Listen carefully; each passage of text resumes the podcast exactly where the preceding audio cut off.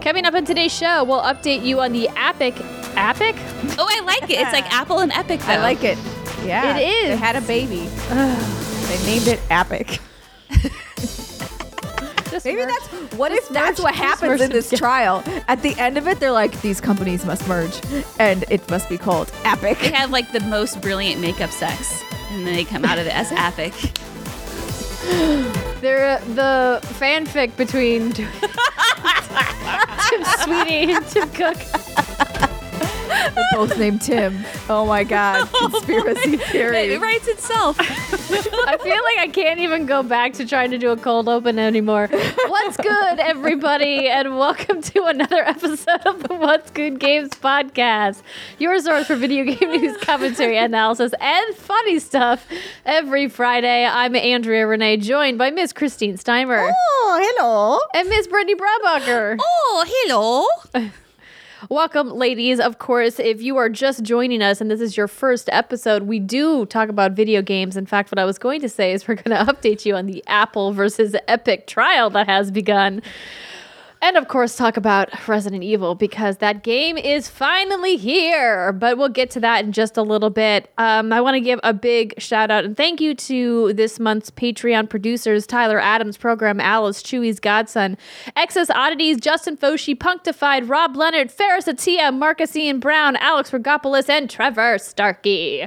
And welcome to our Patreon community, Vanessa and Galen Ryder. Thank you so much to everybody who supports us at patreon.com slash what's good games. Just as a quick reminder, this is your final month before our hiatus to take advantage of your Patreon rewards. That includes getting the podcast ad free. That includes special handwritten postcards that Steimer designed this month, I did. They're beautiful. You'll definitely want to see. among me a run other for many other benefits. I don't even I don't even attempt to compete with your two's artistic talents. I'm like, here's some cute photos of us. Yay. You're a wise woman, Andrea. No, yeah, that's infinitely easier. I had so many layers on that PSD. You can see it. It's just like new layer, new layer, new layer. I love it. The artistic behind the scenes. Uh, well, welcome everybody to the show. Brittany, it looks like we also have a couple new podcast reviewers. we have Jojo Hill 27 and Aztec Wolf 96. Thank you so much for your kind, kind words, ladies and gentlemen. They help us in so many ways. And I have to admit, I was like, Aztec Wolf 96. I wonder if that human was born in 1996. And then in my mind, I envisioned them as a child, a toddler. Like, no. Even though that's a long time ago. yeah, like, If you were born in 2020, you're 21 years old. isn't that fucked up? it's horrifying. I know. I hate those sti- the TikToks that always get me.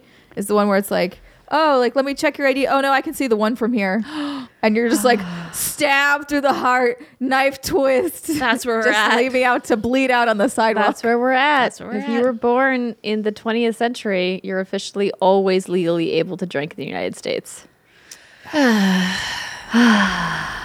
Collective sigh. Yep. Well, here we are, everybody. Uh, don't forget, you can be part of the show by submitting your questions to patreon.com slash what's good games, and you can get the show ad free. Speaking of ads, this episode of What's Good Games is brought to you by A Jar of Ashes and, of course, ExpressVPN, but we'll tell you more about that later. I do want to make note to everybody this is Brittany's final show before she goes on maternity leave. Oh my Ah. it's very exciting. Gonna How- create life. Oh, how, God. are you, how you feeling, Britt? Are you hanging in there? You I know- know you're in the home stretch. I'm in the home home stretch. I feel like a bloater from The Last of Us at this point in my life. I might be all smiles. Well, you look fantastic. Oh, so if you feel like a bloater, you don't look like I one. appreciate that. No, it's like, you know, you put some makeup on your face, you smile, you laugh. Being on the show obviously like gets my mood up and it's great. But before today it was real rough. Just pregnancy is hard, ladies and gentlemen. Have sympathy and empathy for your pregnant friends. It's not easy. Just throwing that out Or there. pregnant strangers. Be nice to them too. Yeah, yes. Anybody who's carrying child, please. Yes. Yes. But I was saying before we started the show and we were texting back and forth about makeup, I really do want you to do this, Brittany. I know you haven't seen Parks and Rec, I have not. but on Parks and Rec, one of the characters, April, at some point, whatever, some point lay down, she gets pregnant. And before she goes to the hospital, she puts on like, it's not really zombie makeup, but it's definitely like horror makeup. And they're like, "Should we take that off?" And she's like, "No, I put this on to go to the hospital with, and I want you." I feel like of all of my friends, you are the only person that this makes sense for. I mean, it would it would flow. It would make a lot of sense. There's a lot of uh, bodily Yeah. fluids involved in giving birth, and I feel like it would all just come together in one beautiful like photo. You know what I mean? Yeah, like I feel like you. That would be like the most amazing and you thing that I can think of, to be honest. I'll see what I can do, Steimer. See how you feel on the day of. Obviously, there might be some other emotions happening it by there. ear, you know. But Throw the throw the Halloween makeup kit in the go bag. yeah, just in case, just in case, be like, Jason, this might be your job. I need you to do tutorials. Get him like, like let him practice on himself a few times before set him up. oh my god. That way you know it's going to be good. Oh, okay, I'll get like little fake blood capsules and you know like drip them all over my face. It'll be lovely. It'll be great. Yeah, yeah. Oh my god. I really like how a plan comes together. So, it's great. All right, everybody. We do actually have some video games to talk about because we're to kind of speed through the show a little bit because not only is Brittany, you know, uh, very pregnant, but I had my second COVID shot. Hooray for Fauci ouchies! Woo! Yay. Um, so I'm not fe- not feeling the best. Um, so let's uh, let's go ahead and dive right into this Epic versus Apple news. If you guys haven't been following it, the judge actually agreed to let the trial be live streamed, which I thought was great. So that way, if you guys are interested and you want to learn more about it, uh, you can listen in. Some people have been live tweeting it. But thanks to our friends at IGN for recapping what's been going on. Because let me tell you, listening to legalese Ugh. will put you to sleep. Um, and there was a lot of testimony and things happening over the course of this week. So the first story um, that we're going to talk about is how the courts were not prepared for the games industry obsessive secrecy which I, I just love. I just love this headline. So IGN writes, it's only the second day of Epic and Apple going head to head in the courts, and it's already clear that the United States court system was not prepared for the cocktail of high profile case centered around an industry in its secretive, often to the point of absurdity.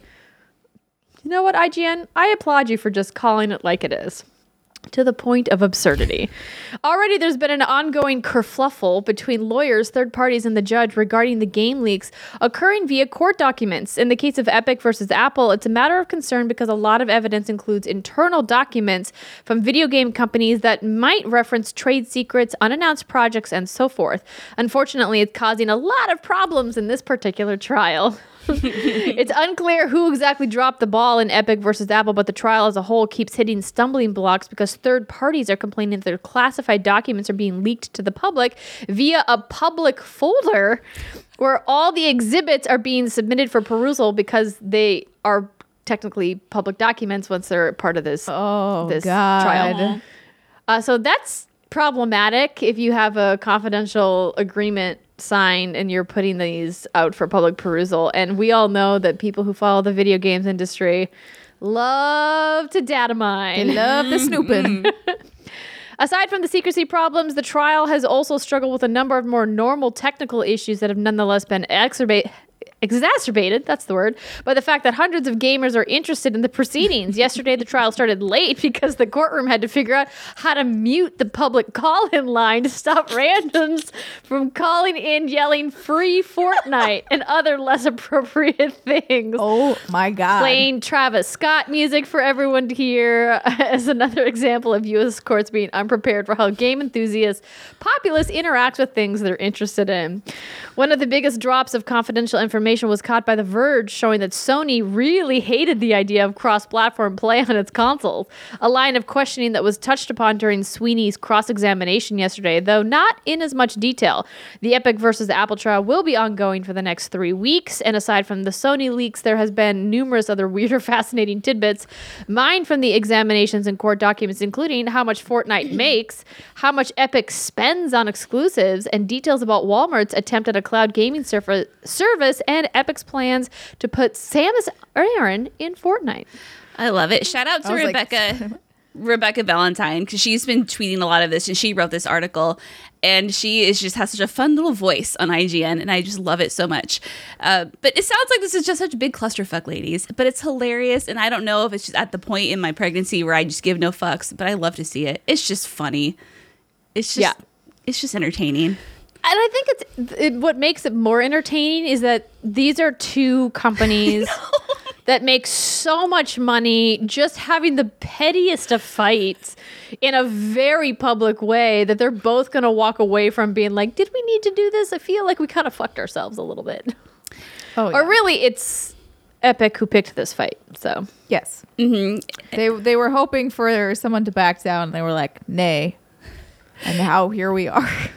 Yeah. And this poor judge, because if you read the rest of Reb's article, and like admittedly, like I cut some of it out because it's pretty long, but it's very good.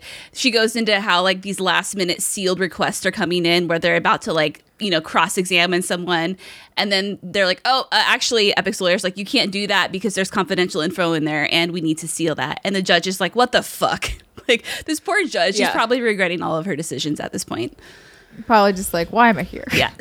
I regret this. I just would assume that they would have had that all figured out because this was filed months and months ago. This was filed last year, wasn't it? yes. Mm-hmm. it was last year. So, like, yo, what's the legal team doing this whole time if not preparing their partners and all of their confidential documents and having all that sealed stuff ready for the judge? Like, if I was a judge, I would be pissed.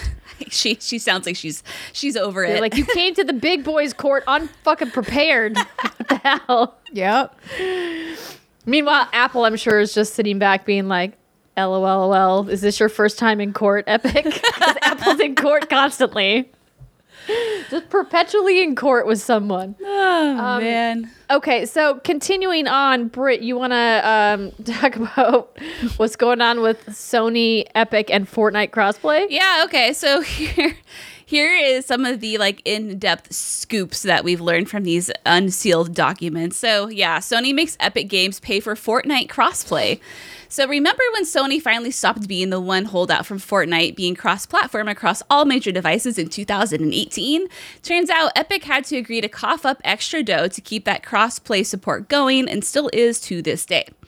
During the trial on Monday, a cross examiner began asking Sweeney some basic questions about how cross platform play in Fortnite works, especially with regards to who profits from purchases made during cross wallet features that allow players to buy skins on one platform and use them on others. It was during this line of questioning that Sweeney pointed out Sony's contract had them getting a little extra cash from cross platform play, specifically when PlayStation Fortnite players consistently bought V-Bucks on other devices but were still gaming on Sony consoles. Quote, Sony has a policy that requires if the ratio of payments across platforms for a given PS user gets out of sync with the playtime, then we have to pay them a commission on other platform revenue. So, if someone were primarily pl- playing on PlayStation but paying on iPhone, they'd an audible compensation to Sony. The cross examiner had Sweeney confirm that this stipulation was put in place at the time Sony agreed to, cross- to allow cross platform play in Fortnite happen on its device. Normally, Sweeney acknowledged when V Bucks are purchased on one platform and used on another, every platform involved in the transaction gets a cut. But in the very specific cases that he outlined, Sony gets a little more. So basically, Sony being a big old pain in the ass. Yeesh. And I think this is really funny because I mean, if I was Microsoft, I'd be a little irked. I'd be like, they get more money. Why didn't we think of Why- this? Yeah, why, and now it's just like this is just going to make things more difficult moving forward because I feel like now if everyone knows this, maybe they won't because they'll be like, we won't be the petty partner. We'll be trying to be good partners. But I like, doubt it. but like, come on, you're like, wait a minute, what? I want this stipulation in there. Why don't I have this? Yeah, it's like what I think what we see happens when somebody at a company comes public with their salary information and then everybody in like the departments starts talking to each other and then it just blows up because there's people that are like, why is this person getting paid more or this person gets this deal or what have you?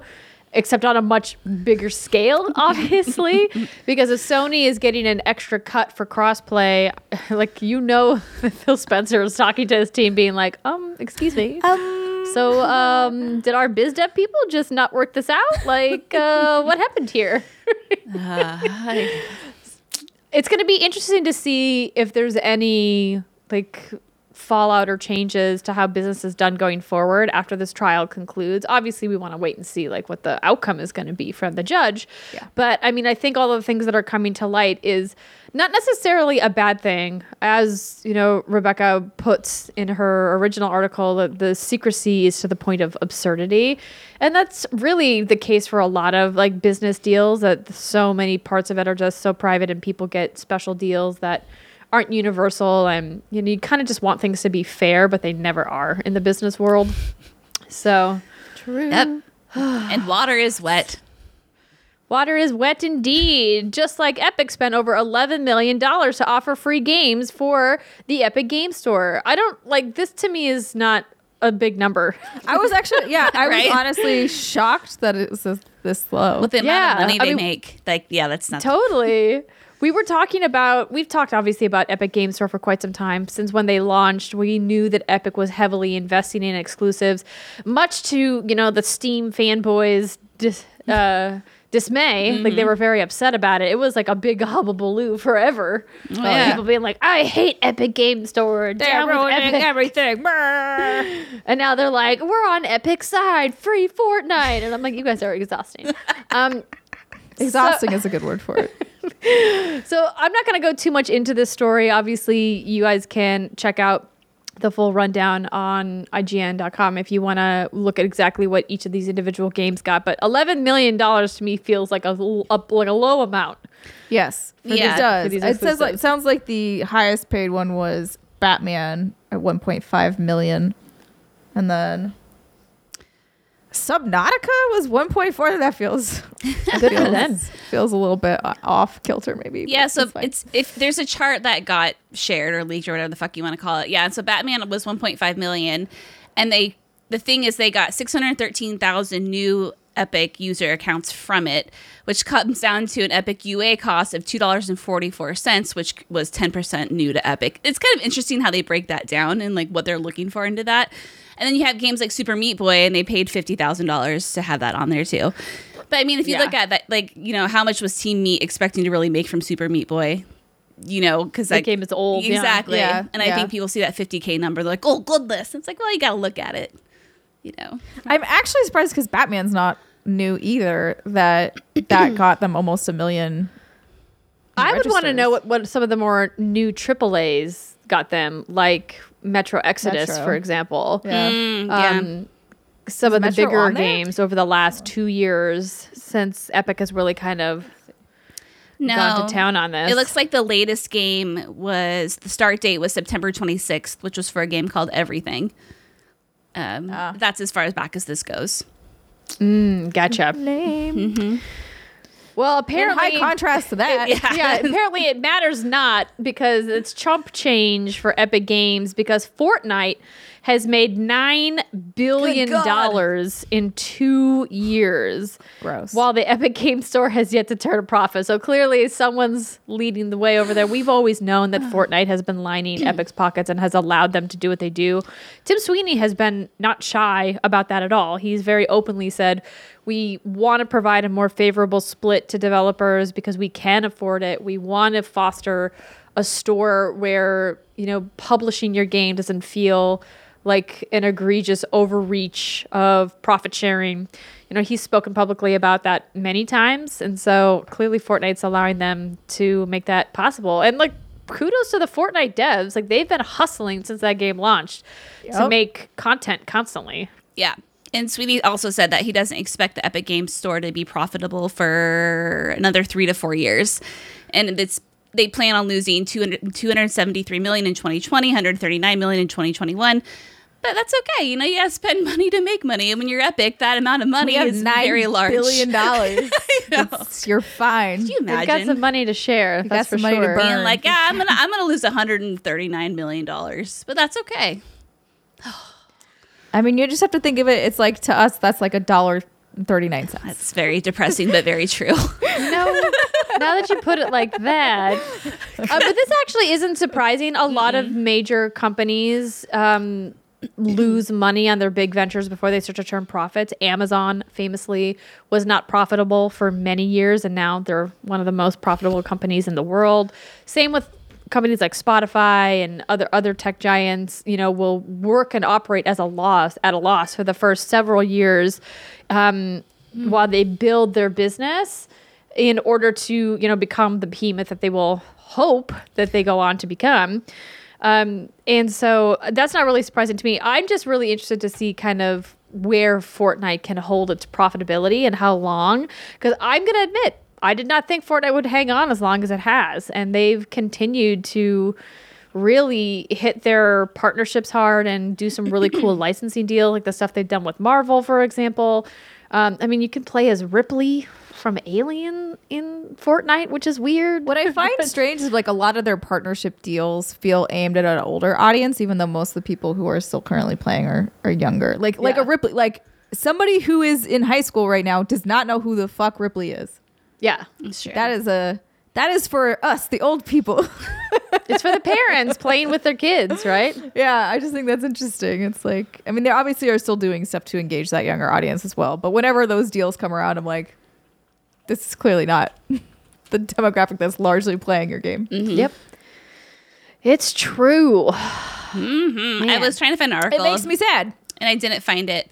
But it was an article about that. What you're talking about, Andrea, how Fortnite is losing players, but that's that's expected. You know, obviously you're gonna have player Yeah. drop off. People are gonna stop buying cosmetics as much, and that how their uh, revenue and profit is going down in Fortnite. But again, like not surprising. No, I mean it's kind of like wow, you know, at some point it kind of it settles, has a settle point. Right. Um, it's just not an own left game yet to have it yet. Agreed. Well, we will keep an eye on what's going on with Epic. Epic and Apple. Um, but now more secrets to share. Britt, what's going on with these confidential Microsoft documents? Oh boy. So these confidential Microsoft documents, Andrea, have revealed a plan to increase revenue share by 18% for Xbox developers. So again, uh, revealed during the Epic the Epic shenaniganry. The Epic case. Epic. The Epic. According to confidential documents, Microsoft was planning to reduce its 30% revenue share for Xbox Store games by 18%, moving the split between the developers and itself from 70 30 to 88 12. As reported by The Verge, these documents were filed for the upcoming Epic Games vs. Apple case in January 2021 and state that, quote, all games will move to 88 12 in calendar year 21. Also stated on the same page is the already announced news that Microsoft will be increasing the revenue share of PC games on the Microsoft Store by the same 18% on August 1st, 2021. This would be a significant move for the console games industry as Xbox, Nintendo, and Sony currently all have a revenue sh- share split of 70 30. However, a Microsoft spokesperson did tell The Verge that, quote, we have no plans to change the revenue share for console games at this time. AKA that shit was private. Yeah. What the fuck are you out here talking? Why are you tell? Telling why did y'all steal that Why are you putting shit? our business in the streets? What the heck? We weren't um, ready for this yet. We're not ready to talk about this yet. It was an idea, okay? and now they have to Listen, Bob it. just floated it at a meeting one time. Somehow it ended up in these documents. And now if they don't do it, they're gonna look like the bad guys. See, That's the thing. I'm like, it, this sucks for them because now they have to. I mean, does it suck for them? You know who else can afford it? Microsoft. Totally, you're not wrong, but like, it's just in the sense like this forces your hand a bit. Yeah. to be like, if you don't do it now, then you people will be like, mm, we saw the documents. What happened? Yeah. I think that this could be a great thing. Obviously, we've touted how wonderful it is that Epic's split is so dev favorable and how it does feel a little egregious that the platforms take 30%, especially when, you know, the publishing tools are just so much more accessible now than they used to be. It's like does 30 cent really 30% really make sense anymore? Does if um, you like money? money. Listen, yeah. I I am always for people's intellectual property getting paid for, and that includes intellectual property around hardware. Xbox deserves to get paid for their console. Sony deserves to get paid for their console, and to manage those platforms has a cost. Yeah. Right? Like I'm not saying that there should be no cost. Like there are people out there that are like, "Oh, take away the split." And I'm like, "No, dude, No, no, like no, it's- no. Yeah. that's just not free, right? Like Yeah, yeah, that yeah, costs millions, if not billions, of dollars to maintain over the course of a console generation. Um, and so, like, there needs to be some kind of a split. But I think where we've always come down is people like Apple, people like Microsoft, you know, like Amazon, the, these giant companies don't need to take that much because they're already being so profitable in other areas of their business that they could change the the sliding scale for devs to give devs a better chance at, you know, surviving. For sure. Yeah. Well, you know what? You You can't Scrooge McDuck, Andrea, and only two feet of coins. You need to have at least like You 30 know- feet of coin. You need at least 30% to do that Scrooge McDuck action. This 12% shit's going to get you a kiddie pool. It's not going to be an Olympic sized vault. Well, you know, you make a compelling argument. so now that you've made that argument, you're right. 30% it is. Everybody gets 30%. We shall hear no other arguments. oh my goodness. All right. Well, thank you to you, Britt, for pulling all of that together. We will keep tabs on what's happening with the trial. Hopefully, we will get some more updates.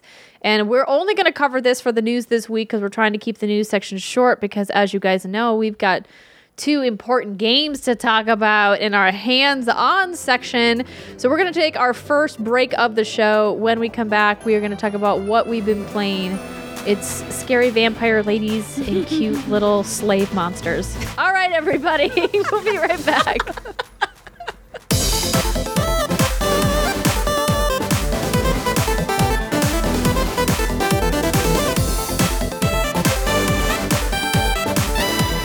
Welcome back to the show, ladies and gentlemen. It is the second segment of the What's Good Games podcast, and we have vampires and slave animals to talk about. But first, I want to let you know that this episode of What's Good Games is brought to you by filmmaker, author, and fan of the show, Shaz Mohsin.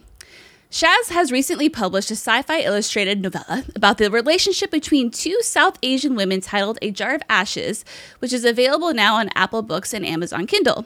A Jar of Ashes is book one in his sci fi series titled The Story of Neela, which tells an intimate story about the protagonist, Neela, her role aboard the Andromeda base space station, Makshaz 72, and her relationship with the commander, Amaris Nazim. Taking inspiration from shows like Star Trek, video games like Mass Effect, and his roots as a South Asian from Bangladesh, Shaz looks to tell an ongoing story about identity, cultural history, and the connections we have with our roots, while exploring LGBTQ plus relationships told through the eyes of people of color. With enough support, Shaz, alongside artist Emily Lampson, hope to have the story, story of Neela span across multiple books in the years to come. You can support their journey today by getting a jar of ashes on Apple Books or Amazon Kindle. Visit the link on his website in the des- description below for more info or go, go directly to shazmohsin.com. That's S H A Z M O H S I N.com.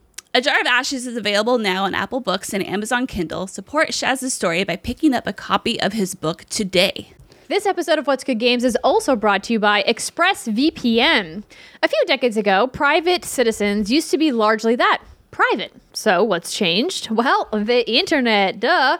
Think about everything you've browsed, searched for, watched, or tweeted.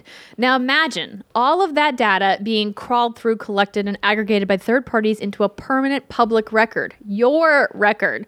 Having your private life exposed to others to see was once something only celebrities worried about. But in an era where everyone is online, everyone is a public figure. To keep my data private when I go online, I turn to ExpressVPN. Did you know that there are hundreds of data brokers out there whose sole business is to buy and sell your data? The worst part is they don't have to tell you who they're selling it to or get your consent. One of these data points is your IP address. Data harvesters use your IP to uniquely identify you and your location. But with ExpressVPN, your connection gets rerouted through an encrypted server and your IP address is masked. Every time that I turn my ExpressVPN on, I'm given a random IP address shared by other ExpressVPN customers. That makes it more difficult for third parties to identify me and harvest my data, like my late night browsing habits where I'm looking for pillowcase covers, which I told Steimer about earlier today. Listen, sometimes you just browse for pillowcase covers, Sometimes and now, pe- now everybody knows about it. My business is in the streets. it's true. The best part about ExpressVPN, though, is just how easy it is to use. No matter what device you're on your phone, your laptop, or even your smart TV all you have to do is tap one button to get protected. So if you're like me and you believe that your data is your business, keep your pillowcase cover habits to yourself, everybody. You can secure yourself with the number one rated VPN on the market. Visit expressvpn.com slash what's good games and get three extra months for free. That's E-X-P-R-E-S-S-V-P-N.com slash what's good games. Go to expressvpn.com slash what's good games to learn more. All right, now it's time to talk about what we've been playing as Brittany so eloquently introduced for us. Listen, I had I couldn't resist. I had to call them little slave monsters. Um, do do you guys want to start with Pokemon Snap since you've only played a little bit, and then we can dive into Resident Evil, or how do you want to work this? That's fine. That's great. that works. Okay, First of all, in this game, they are not slave animals. wonderful. they are very much free creatures. Although they are technically slaves to the AI scripting. Oh, see, now you're getting deep. Now that's deep. That's that's a different story to tell. Aren't we all? It's true. We're all weird little computers walking around. It's very strange. Um, but yeah, no. Okay, this is. I mean, I'm not like the world's biggest expert on Pokemon Snap, and I did not play it back in the day. I just jumped into it um, with the new version because I was really excited about the prospect of wandering around and taking pictures because I like taking pictures in general. Um, and and I guess like for me, the experience has been a little wah wah. lackluster. But like I'm not I don't hate it. I'm just more of like, oh, this is what it is. Okay. I was expecting maybe a little more. So if you if you were like me and you were like, I don't understand what is Pokemon Snap, essentially what you're doing is it's sort of like little Disneyland rides. And you get in your little car and it takes you on a track and it's constantly moving and you'll basically it's like a being on a safari. I don't know if any of you've done like dumb little safari things in the car where you just drive through um, like a park and then there's wild animals on either side of you. It's kind of like that, but with Pokemon. And along the way in different areas, there'll be different types of Pokemon. They'll be doing different things. But again, to my AI scripting slave point earlier, they every time you replay the track, they're gonna kind of go through the same motions. So it is helpful in the sense you're like, oh, that bird flies here at this time. I can maybe try and take a picture of it next time. But on the bad side, it just gets boring because this bird is always doing the same thing. You know what I mean? Mm-hmm, mm-hmm. Yeah, so I played the shit out of Pokemon Snap back in the day. It was like one of my favorite things to do. I memorized all of the little AI scripted things. And uh, yeah, so like Simon said, you're on rails in this little cab called the Neo One, and it just takes you through. You can't really control where it goes. The only time you'll ever stop is if a Pokemon decides to run out in front of you and just like block your path. And then, okay, cool, like go on with your bad stuff. I'll just sit here and take photos of nothing. Um, but yeah, so like what's different about this one that's I don't know how many levels you've done, Simon. I think I've, I'm at like four Done or five. three. Okay, I'm like at four or five Yeah. um, is you have different research levels. And so, like, you have the beach level, just call it that. And you have research level one and research level two. And in each different research level, the Pokemon will be scripted to do different things. You will see different different Pokemon. And then you also have night levels, which is the beach, but at night, and you have night level one and night level two. And so that is like a vast improvement over the original Pokemon Snap, which is just like a one and done sort of thing. Um, Oh, really? yeah, it was It just was just like one environment and then that was it. yeah, pretty much. And um, there's similarities too because in this game you have the fluff fruit, which are like the apples from the first Pokemon Snap. They don't fucking eat them. Yeah, they're not. It's so Yeah. annoying. Why did you put these apples in this game and none of the Pokemon go for them? I've had like maybe two. Andrea's like so. I am just chucking apples at everybody in this level. Do you want an apple? Have a fucking apple. you Eat, don't want it? bitch. Cool. Like they are all very anti-fruit, I guess. yeah. I don't know. It's some of them strange. like some of them want nothing to do with your fluff fruits. Some of them are like, oh my god, thank you. Some of them are like, fuck off. Yeah. So um, and then in the original Pokemon Snap, you had what were called pester balls, which were like these balls of gas. That would, Uh, would- what? would, like Are you gassing the Pokemon? you, you were like pestering them. sounds right. yeah, you were pestering the shit out of them, and then they would, you know, do something like maybe pass out or whatever. I don't know. Um, Well, I mean, you are gassing them. You so are. that makes sense. yeah, that think- checks out. Yeah, yeah, they're called pester balls, and in this one, that's gone, and instead you get what's called like an Illumina ball, and I'm still trying to figure out like what that's all about, but apparently that's supposed to make some Pokemon act differently. It's, I haven't seen anything too exciting that it makes him do. Um, part of the thrill of the original one was that you could, you know, bait Pokemon out with the, the apples, and then you could make them do different things. You could get two Pokemon to go head to head, and they might start fighting. One of them might evolve, or you could like knock a Charmeleon into the lava, and it would ev- automatically evolve into a Charizard. What? That sounds cool. Yeah.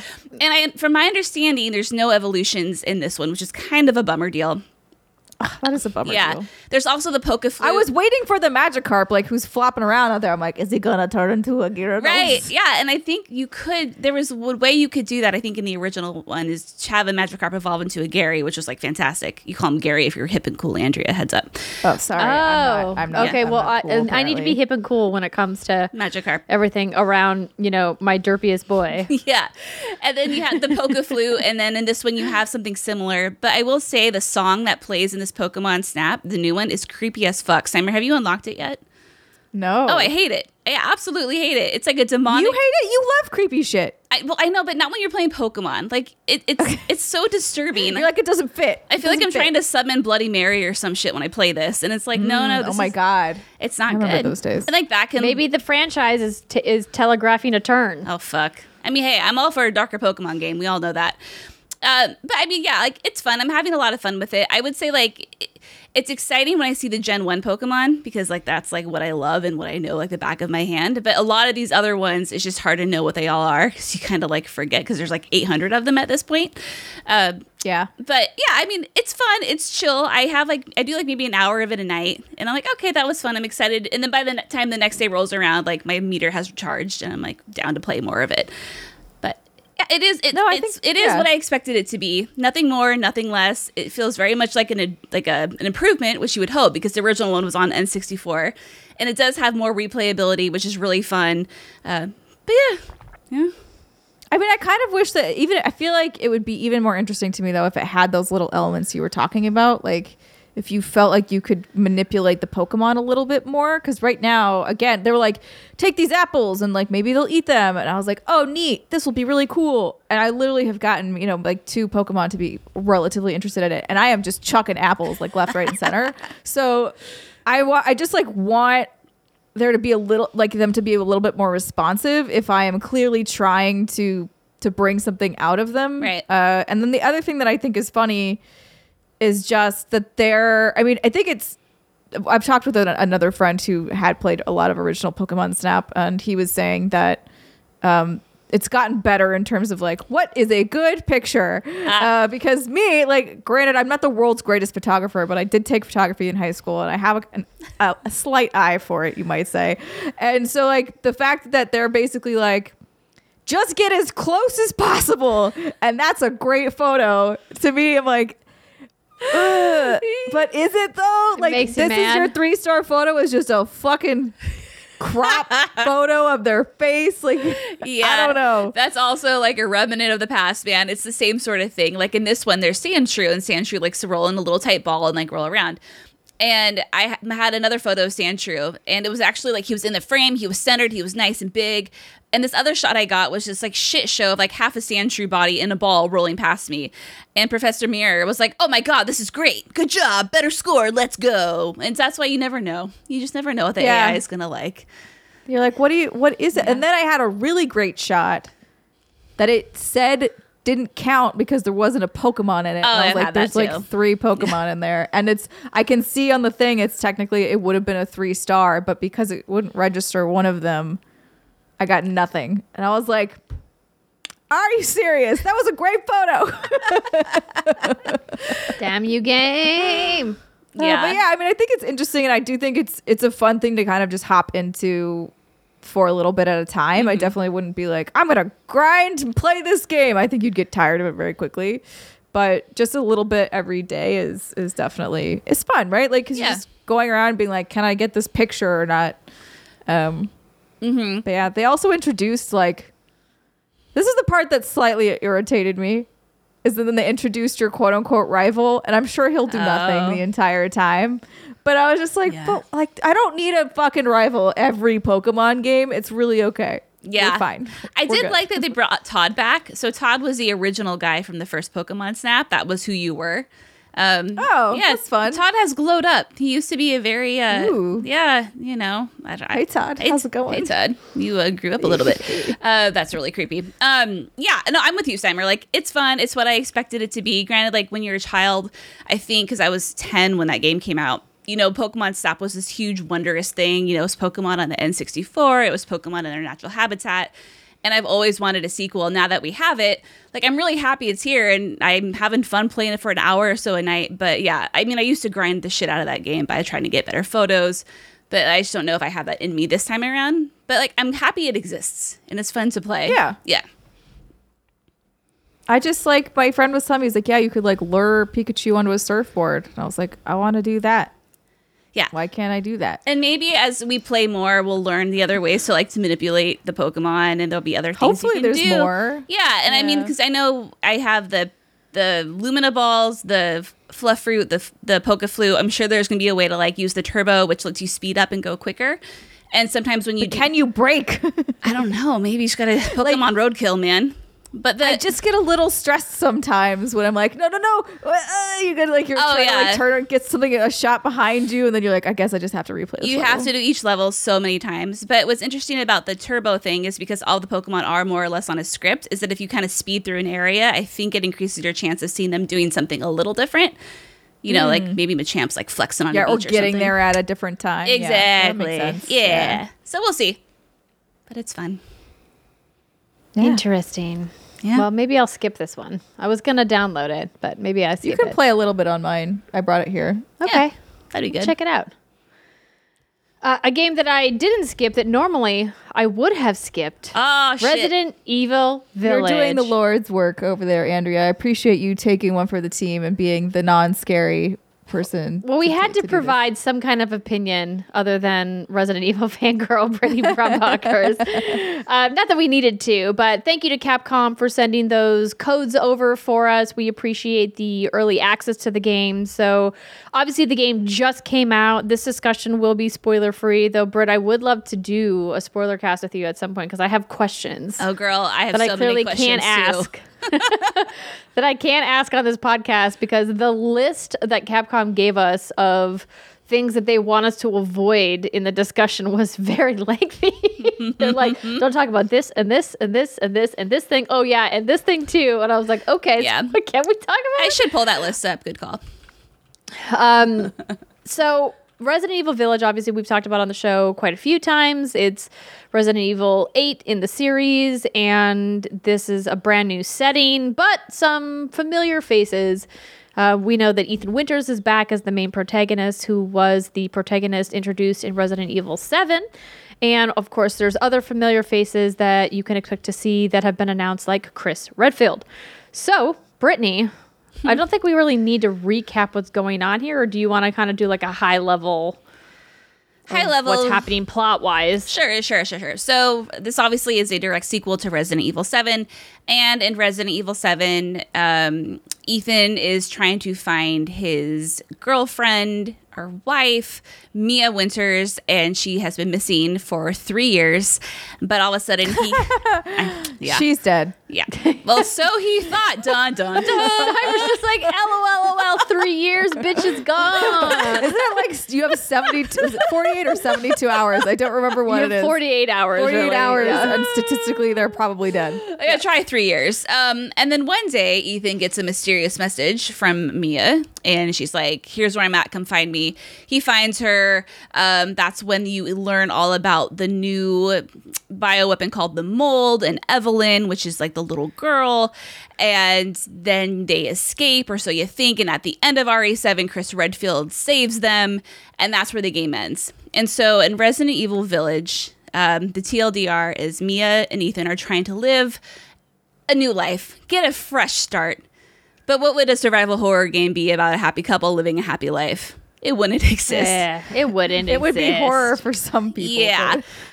but- Yeah. and um, you as you know from the trailers that they have a daughter named Rose and Rose gets kidnapped, Mia gets shot up, and Ethan is now trying to find Rose. and that's Shut up. When you said shut up, in my mind, it's like heroin. Ah, It's well. like people are just injecting It's a her with little bit more violent. she than has a bullet sandwich. It's very violent. Yeah. Um, Hmm. Yeah. Tasty. Yeah. And the game is about Ethan trying to find his daughter, and that's where you're at. I think that I think that covers. Is it gonna take him three years? No. He's mean- gonna get a text text message. Who knows what the That's like, passage "Hey, of time Dad, is, is like? I'm in over this game." here. Um, that's a great that's a great synopsis. Um, you know what's been really interesting about playing this game and like watching the marketing materials is you know obviously a bunch of reviews came out this week from other outlets, and I think the consensus is that people are upset that there's not more Lady Dimitrescu in this game. Yeah. Um, that she was so They heavily fell a little leaned too on. hard for her. Well, I, it wasn't their fault. The internet picked up, you know, the love for her after she was first introduced in that first showcase and just ran with it, you know? That's so, what I meant. I meant like the internet felt harder for her than they were maybe expecting. Yeah, it's hype machine run amok a little bit. Um, and clearly, like, Capcom had a design for this game and a story planned out, and they didn't anticipate the internet just going head over heels for this, you know, like, what, nine foot vampire woman or But now they know, and now they can just make a prequel of her. Oh my That'd be god. a fun game. I'd be down. I for never that. thought about that as an option. I mean, but- like that would be a super fun game. I mean, I wouldn't play it, but I, but I feel like that and her is are they her sisters or her daughters? daughters. The other okay, her and her daughters. I think like that would still be a fun, interesting prequel.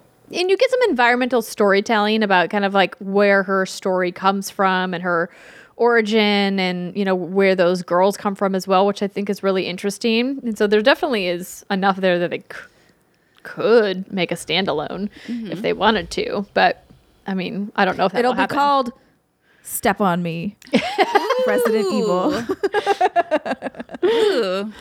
Amazing. Um, but what I loved about my experience with the game, and I'm really dying to hear how you, as a long term Resident Evil fan, really felt about it, is me going in having only ever finished one other Resident Evil game, Resident Evil 2 Remake, and played only halfway through RE3 Remake.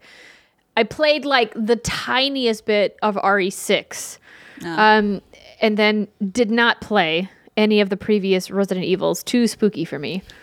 Um, is that I really liked the diversity of storytelling in this game. How it felt like it took some of the exploration based puzzle solving elements that a lot of like old Resident Evil games are known for, and that we saw a lot on display in Resident Evil 2 Remake. And they also mix it with some areas of the game that were much more combat focused, but it never felt like it was over the top combat. It never felt like I was in like a spray and pray situation where I just like had to shoot as many bullets as possible. You still had to be very thoughtful with your resources, even when there was sections with more enemies. And I think that that obviously is a, a testament to Resident Evil's roots being one of the original, if not the original, survival horror game, and really forcing players to think about how they're going to approach a situation with what resources they have. And I liked that. If I felt like it was a really nice balance between, you know, I get this really cool, slower, spookier vibe, and then I get to have a, a, a nice break in like the really kind of psychological horror to get something that's a little bit more action focused. But um, what did you think about the balance, Britt? I so again, like I, I know I need no introduction when it comes to Resident Evil. I am a longtime fan. I've been playing since the '90s when the series was first introduced, and I admittedly am someone who loves the story of Resident Evil. I love the lore of Resident Evil. I'm always fascinated to know how the game is going to tie itself back into that and is it going to tie up loose ends? Are we going to get explanations for this that and the other? Um, my favorite resident evil is resident evil 2 resident evil 2 remake. I love the original style. I wasn't the biggest fan of resident evil 4 and i'm saying all this so like people who know resident evil like know where i'm coming from.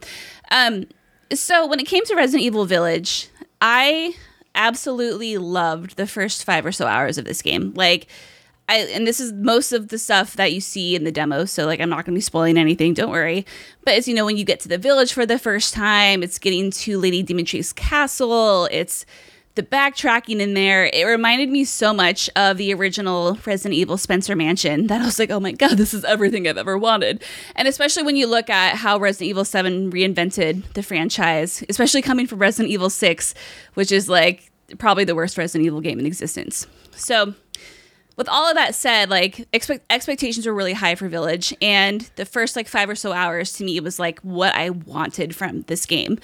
After you wrap up your business in certain parts of the game, it opens up a little bit more to different set pieces, and that is when I would say like my love of the game kind of like got demoted to like a very like good like. Like I really I like this a lot, but I didn't love it.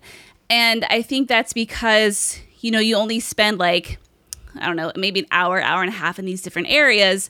And to me that wasn't enough time to flesh it all out and really tie in the story in a way I had hoped it would tie in with Resident Evil 7 and some of the events that happened in there. Instead, what happened is we were introduced to new antagonists and new story elements, which, I mean, like, nothing wrong with that. But when you have so many loose ends anyway, introducing more is just like, kind of, you wonder, like, why, or, and especially when you get the feeling that you're not going to see a lot of these characters or a lot of this stuff again. And for that reason, like I- I'm not going to say I'm disappointed because I really did love the game and I really enjoyed my time with it, but it wasn't this tie-in that I thought it would be. Especially because in RE7, like we learned some really interesting things and some really like new twists on some of the old Resident Evil that like we've come to know and love, and then that stuff is just like not even talked about at all in Village. And so that was a little bit a bit of a bummer for me. But that said, there was one part in one of these new set pieces, and it was definitely a break from the traditional Resident Evil formula, like this part of the game. Scared the living shit out of me. And like, here's the thing I don't get freaked out playing Resident Evil. I just don't. But this was one moment where I had to take off my headphones and like take a beat and process and just be like, okay, this is fucking disturbing, but I'm gonna take a breath. And then I was able to hop back into it. And I am, I've had a lot of people who reviewed the game also reach out and yeah, like, without a doubt, they know immediately what I'm talking about. So there's some really. Are you talking about the one that's a nod to PT, like in homage? yeah. Because I've seen other people describe it as that, and I mean, I feel like that's semi accurate. Obviously, like the story is very different. When I say homage to PT, I don't mean like they're taking the story elements of PT and using them, because obviously that's based on Silent Hills, but like they're that formula of like exploration and, and things like that kind of like slows the pace down in a way that I, I, I was not ready for either. And you warned me, God did. bless you. Um, because I'm texting Brittany all the time, being like, "Help me!" I'm, I'm happy I was able to warn you because I was like, listen, like if this fucks with me, I have a feeling it's gonna fuck with my dear redheaded wonder Andrea. But uh, Yes. yeah, and I mean it was so brilliantly done, and that whole section was so suspenseful, and again, like a testament to what Capcom can do. And it was fine, but it almost didn't feel like Resident Evil-y enough for this like Resident Evil snob for it to be there. Um, and that's just you know coming from like the background that I have, but. Anyway, I've talked a lot. Andrea, I'll let you like respond to anything that I said. No, I absolutely understand where you're coming from. I think that you know, while I enjoyed the balance, there certainly was certain parts of the game that felt like they maybe labored a bit too long on them. Like the last major section in the factory, um, I think was too long. Um, I think like the balance could have been a little bit more even between the four major sections instead of being really short in one, very long in others. Um, I mean, I'm like you. They could have put the whole game in her castle, and I probably would have been happy with that. Right. Um, but let me tell you, I saw every inch of that castle because I ran many times to the same hidey hole, and the same hidey hole dropped me like in a part of the castle that made it me have to take a very long way to get back around. Very long way to get back around because I would just panic. Oh. I'd be like, "Oh no, they're coming to get me! Run!" oh my god, yeah. Because as you've seen, like, and this is not a spoiler again, like Lady D like likes to likes to chase you. It's one of those things where you just hear those Yes. But a slow chase. a slow. you hear the heels chase. clomping. Yo, you do. Clunk. And then you're like, oh They are my clonked. god, where's my safe space? And then you get there. like, I need it covered Yeah. fast. I do admit and agree with some of the criticisms that they wished she was a little bit scarier. But it's so tough when you have a villain like Mr. X who is just so terrifying. as a video games villain go, and he just like his clomp was just really menacing, and her high heel like clomp is is you can definitely tell when she's coming for you, but it's not. I didn't feel the same fear, and maybe that's just because. Um, Because the internet loves her so much. well, that's part of it, right? Like they've romanticized this villain. And you don't really get to see like her dark side until you're in the game. Mm-hmm. And you know, obviously, no, we're not going to spoil any of that for you guys. But I, it was she's not a was- good guy. she's, she's well, I think also part of it is that it's during the daytime, right? So the mm. game is vampire is less scary during the day. right and so there's these sections where you go into like this courtyard in the castle where you move between sections of the castle through a courtyard and you're like out like in daylight And That makes it less scary for sure. yeah mm-hmm. and so i think that that helped keep it from being overwhelmingly frightening but i think people who like you Britt, who live for that. fear were probably a little like let down by the fact that the environmental storytelling maybe wasn't amped up as much as it was because i guarantee if all of the windows were dark like they are in re2 like going through the mansion in re2 Oh, and yeah. having to just be like nighttime and freaky like i could definitely see it being scarier but- Oh yeah. Also, I'm curious, like, because I never, I mean, I saw the clips of Mr. X like wandering mm-hmm. around, but like he never says anything, right? Like you don't really know anything about him. He just shows up and like starts chasing you. Yeah, and then Yes. that's exactly like a good point to bring up because the thing is, I love Lady D. I think she's fantastic. Like, I sure I'll get stepped on her or whatever, but more than anything, I just think she's a really like fascinating villain. And I think some of the, the way she talks and the way she interacts and the way she carries herself, like I was never really terrified of her. It was more of like, an, oh shit, like I hear that coming, like I better like run away. But it wasn't like that dread that you get from Resident Evil 2, like as Andrea was saying, where that game is just like the epitome of atmos- atmospheric horror. Like every corner you turn, every corridor you go down, there's some blood dripping somewhere, or there's someone hanging from the ceiling, or there's some zombies banging on the window. And in this one, like it just wasn't. It yeah, it wasn't as butt clenching for sure. Um, the only time I really How did- was that doll. Was the well, I can't say that. I just said it. That's fine. No one knows what I'm talking about. I think it's fine. I think I can say what Just I said. bleep it. Just bleep the word. Yeah. It will be funny, even if, even if it's not required. Um, I do want to ask you, Britt, how you felt about the Duke. So this is a character that we saw introduced in the showcase. Of course, he is the vendor in the game, where you can upgrade your weapons, sell him items, buy mu- munitions, etc., etc. Um, I, for one, appreciated that he was always there around every corner. I was like, "Oh, Duke, it's so good to see you." Again. I know. I did too. I loved him. He, I can't. I can't figure out the Duke. So the Duke friends. Think of the merchant from Resident Evil Four. The "What are you buying?" guy who would open his trench coat up, and first you're kind of freaked out, and then you're like, "Actually, you're a friend. It's fine." Um, yeah. So the so the inventory and the whole item upgrade system it harkens back to Resident Evil Four. Where you find valuables in this game, you sell valuables, you can upgrade your weapons, you can upgrade your health, you can upgrade your defense, you can do all sorts of fun things with our jolly man, the Duke. Um, I thought he was a really interesting character, and I would love to learn more about him and what his whole deal is because, like, clearly he ain't no normal human.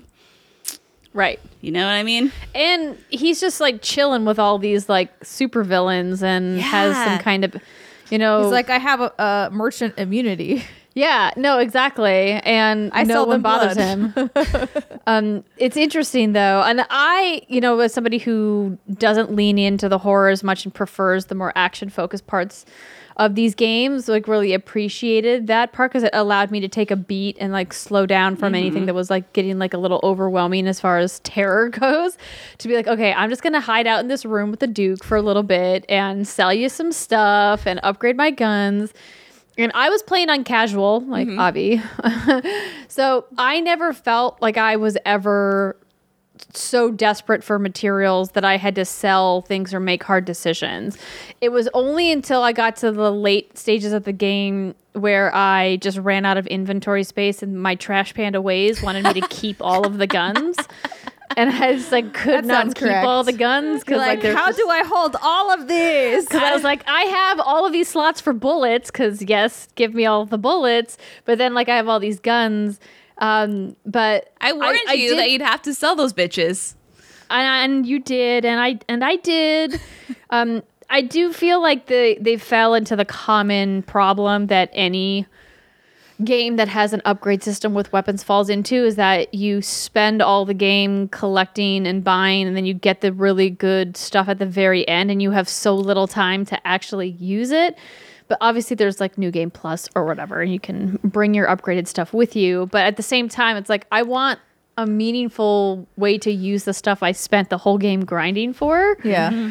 like I went through every freaking room looking for scrap and stuff, and I got all the treasures. Yeah, that's definitely an issue I, I came across too. Is yeah, you and and it's hard because you know you do have limited lei. I think that's how you say it. it's the money, the currency, and you wonder like how do I upgrade this smart? Like how do I what do I upgrade? How do I upgrade it? Because you might find one weapon, one spot, and then maybe an hour or two later you'll find an even better version of that that will ultimately surpass the prior version no matter how much you upgrade it. And so you have to like it's kind of it kind of gave me a little bit of anxiety. It's like what do i do here? And then yeah you get to a point where you're like well i can't hold on to everything because i too as steimer knows likes to hoard. I like to hoard shit. And i came across an issue Both my lovely little hoarders. that's what we are. Um, I was on the Kind of Funny Games cast where we talked about the um, sorry the Kind of Funny Resident Evil Village review, and all those guys like they all felt the same that they had too much. They had they always had enough. Like they were never scrounging for bullets, for med kits, for anything. Did they say what difficulty they were playing on? They were playing on standard. okay. So, um, even with that though, and I think th- there, there's a point. It's kind of like grinding in an RPG, right? Where if you are playing Resident Evil in air quote here correctly, you backtrack, you clear every room, and the point of doing that is to make sure that you do feel a little bit of OP. Like you do want to feel like you're really like, oh yeah, like because I worked so hard toward this, I am prepared, and I'm going to kick your ass. Not because the game just gave you too much ammo. Uh, and Right. so, Yeah. It's because you got every doodad on a shelf. You got every that was the doodad. Saying that John and I had going back through rooms because man, it would bother me so much if there was one room that was red on the map. Oh, man. And I, I was like, I missed a doodad on a shelf somewhere. I gotta go back. gotta go back and look at that room. Just like pointing down at the corners. I'm like, where is the doodad that I need to clear this room? I and there would know. be like gunpowder on some random shelf somewhere. or there'd be something stuck in the wall that you'd have to shoot down or yeah so i would say like a little pro tip if you're looking for like a true blue like hard like i gotta scrounge survival horror experience you might want to bump the difficulty up to the next level uh, that's above standard whatever that one is hard or something Probably hard. probably Yeah. hard it's probably called called something different but Yeah, because there's village difficulty, which was that part of like the special edition? I don't remember. I think that's called the sh- Shadow of Nightmares. I think is the hardest difficulty, and I don't know Ooh, if that, that comes. sounds spooky. Yeah, I think that might come with the trauma pack, um, which is the you get in the deluxe edition, and what's kind of I'm sorry. It comes with a it's called deluxe edition. trauma pack. You you you can't get I think the difficulty level with. I don't know if you. make I think I don't know. I think how it might work is you might get shadow. Oh, what Village of Shadows difficulty with the trauma pack, or you might just unlock it after you finish the game. But if you want to start immediately on Village of Shadows, Mm. I think I might be talking out my ass. I don't go near anywhere near that difficulty, so I stay far, Yeah. far away. Village of. Shadows. That's that's what it's called. Yeah. But um, I'm looking. I'm looking it up. but yeah, like I think Godspeed to those people. overall Resident Evil Village, and I've I've said it like it's a great game. I think it's a great survival horror game. Is it my favorite Resident Evil game? No. Is it one of my most fa- is it up there? No, not not like not top 3 by any means. Uh, but Is it people top five. Ah, I'd have to do a whole list and I don't know if I would put it in top 5 either. Probably it, it might be around there's only 5 or eight 6. of these games. Oh, there's no there's a lot more. You have the Revelations, you have Code Veronica, Code you- Veronica. Zero. Yeah, okay, you're including all the things. Yeah. All the- what about like the standard one through eight? Where would it? standard one through eight. So number one would be two. So it would probably go number one would be two. oh, this is getting confusing. Number two would be one. Then number three would probably be OG three. And then you have seven. And then maybe seven, maybe eight.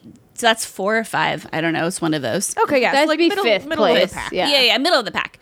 Um, Okay. yeah so like and, and you know the internet likes to take that and be like, oh, so you thought the game was bad? You thought it was just an okay game? Like, no, I said it's like a great game. It is, but again, like when I play Resident Evil, I'm looking for something very specific. I love the story and I love the characters and the lore.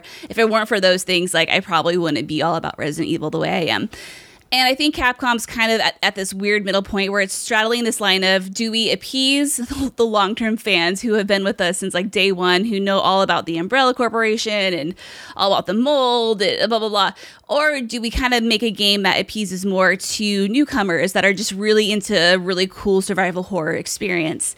And the problem with trying to like the blend the two is because there's so much history with this game is that you kind of get to a point where they can't dive too much into the story and the lore because then people will be confused all the fuck without yeah. introducing some new elements that everybody can understand, which then the people who have been with the game forever are like, why are you doing? It's kind of getting a little Kingdom Heartsy on me, friends. I think that's what I'm trying mm. to say.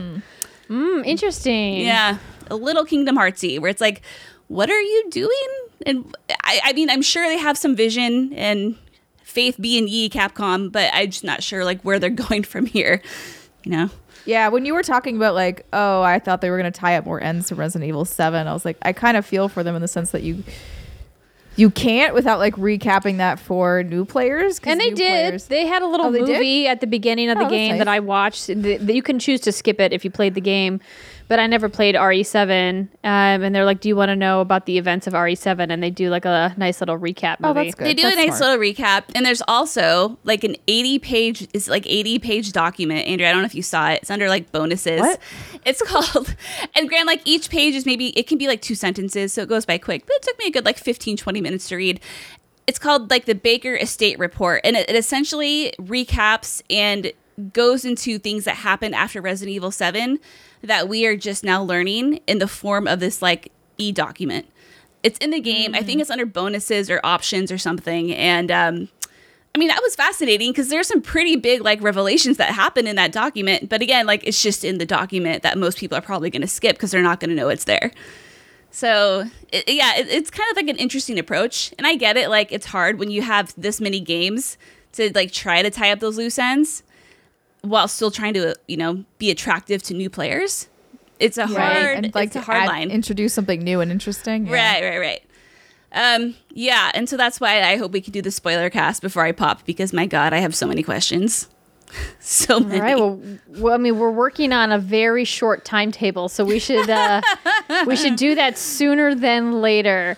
Um, but this has been really fun talking with you about this. It's great to know, I think, for people who follow your Resident Evil commentary specifically for them to kind of get your temperature on where you feel. And I, I do agree with you. I think from what I've seen that there's kind of two camps of people who like Resident Evil, which is why Capcom is clearly trying to straddle the line. Right. right? To appease both. And sometimes it works and sometimes it doesn't.